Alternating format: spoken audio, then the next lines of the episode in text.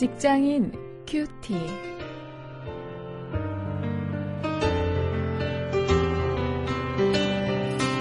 여러분 안녕하십니까? 오늘은 베드로전서 1장 13절부터 25절까지의 말씀을 가지고 생활 신앙이라는 주제로 크리스천의 직업 영성 이런 제목으로 함께 말씀을 묵상하시겠습니다.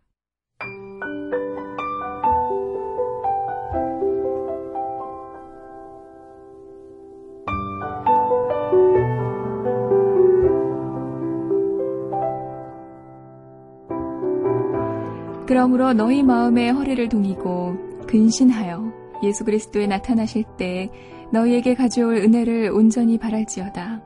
너희가 순종하는 자식처럼 이전 알지 못할 때에 쫓던 너희 사욕을 본삼지 말고 오직 너희를 부르신 거룩한 자처럼 너희도 모든 행실에 거룩한 자가 되라.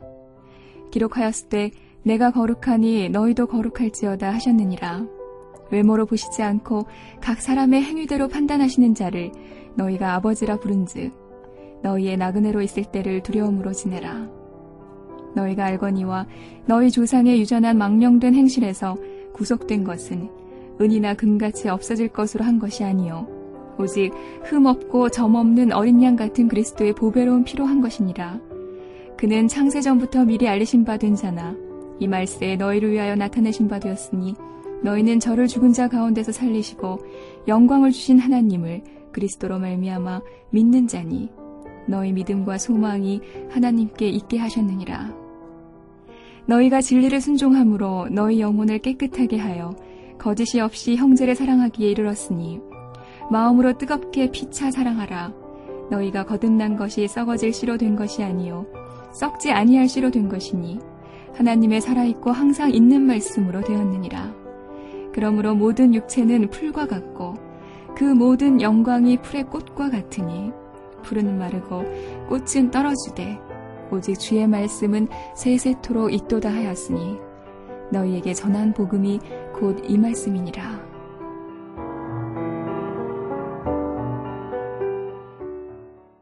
사도 베드로는 우리가 거룩해야 할 분명한 이유가 있다고 이야기를 합니다. 이 베드로는 이 재림에 대해서 강조하면서 말세를 사는 우리 성도들이 세상 속에서 거룩하게 살아야 할 이유를 이야기합니다. 우리를 부르신 하나님이 거룩하시다. 그렇기 때문에 우리도 거룩해야 한다는 것입니다. 이것은 바로 이 레위기에서 베드로가 인용하는 그 레위기에서 여러 차례 강조하는 것이죠. 거룩하신 하나님이 우리에게 거룩하라고 명령을 하셨기 때문에 우리는 거룩하게 살아야 합니다. 거룩하게 살아야 할 이보다 더 확실한 이유는 없습니다. 어, 세상의 윤리나 도덕적인 규칙 때문이 아니고 거룩하신 하나님이 우리에게 거룩하라고 명령하시기 때문에 우리가 세상에서 거룩한 삶을 살아야 하는 것이죠. 또 우리가 어, 가져야 할 신앙의 자세는 이 두려움으로 지내라는 것입니다. 17절부터 21절에서 이야기하는데 이 거룩한 삶이 구체적으로 두려움이라고 베드로가 지적하고 있습니다. 물론 이 두려움은 하나님을 두려워하는 것이죠. 어, 그러면 우리가 하나님을 이렇게 두려워하는, 경외하는 삶은 어떤 것입니까?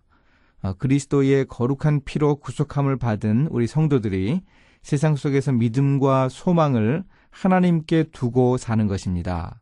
어, 여러분의 소망은 어디에 있습니까? 여러분이 바라는 인생의 목표는 과연 어디에 있습니까? 그것이 하나님께 있습니까? 하나님의 나라에 있습니까? 이 나그네는 목적지가 분명하고 이 소망이 확실한 사람들입니다. 또한 두려워하면서 하나님께로 향해 가는 하나님이라는 그 인생의 목표를 향해 가는 그런 사람들입니다. 또 세 번째로 22절부터 25절을 보면 거기에서 베드로는 거룩한 삶에 대해서 두 가지 사랑으로 설명하고 있습니다. 이것은 아주 독특한데요. 이미 하나님을 경외하는 사랑에 대해서 위에서 이야기한 베드로가 또 다른 사랑을 말하고 있습니다. 그것은 바로 형제 사랑입니다. 22절에서 베드로가 이야기합니다. 마음으로 뜨겁게 피차 사랑하라고 합니다. 이것이 참 중요합니다. 우리 기독교의 두 가지 중요한 사랑이 바로 이것이죠. 하나님 사랑, 이웃 사랑. 바로 이것을 베드로도 강조하고 있는 것입니다. 또 한 가지 사도 베드로가 강조하는 사랑은 말씀 사랑입니다. 23절이 이렇게 기록되어 있죠. 썩지 아니할 씨로 된 것이니 하나님의 살아있고 항상 있는 말씀으로 되었느니라. 우리의 마음 속에 하나님의 말씀이 이렇게 살아 있어야 합니다. 아, 우리가 일터에서 거룩하게 유지해야 할 영성은 바로 이런 세 가지 사랑인 것을 우리가 확인할 수 있습니다. 하나님 사랑, 그리고 형제 사랑, 그리고 말씀 사랑입니다. 이것이 바로 우리의 생활 신앙이고 우리 크리스천 직업인들의 영성이라고 생각합니다. 오늘 말씀을 가지고 실천할 것을 한번 찾아보지요. 내가 오늘 어, 실천할 하나님의 사랑이 무엇인가? 또 사람 사랑을 과연 어떻게 해야 할 것인가? 한번 돌아보십시오. 또 과연 나는 말씀 사랑을 하고 있는가? 4월인데 어, 지난 4개월 동안 나는 과연 말씀을 얼마나 읽었는가? 한번 돌아볼 수 있기를 바랍니다. 함께 기도하시겠습니다. 거룩하게 살라고 하신 그 하나님의 명령을 따를 수 있게 해 주시기 원합니다. 하나님의 거룩하심을 바라보게 하시고 또 그 거룩하심을 배우기 원합니다. 구체적으로 사랑을 실천함으로 저의 거룩함을 드러낼 수 있도록 인도해 주시옵소서. 예수님의 이름으로 기도했습니다. 아멘.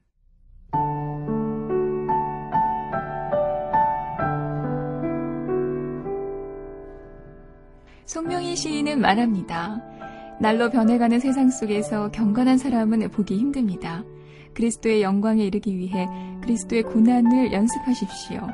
육체의 연습은 이생에서만 유익하나 영적인 연습, 경건의 연습은 범사에 유익합니다. 그렇다면 경건의 연습이란 구체적으로 무엇입니까?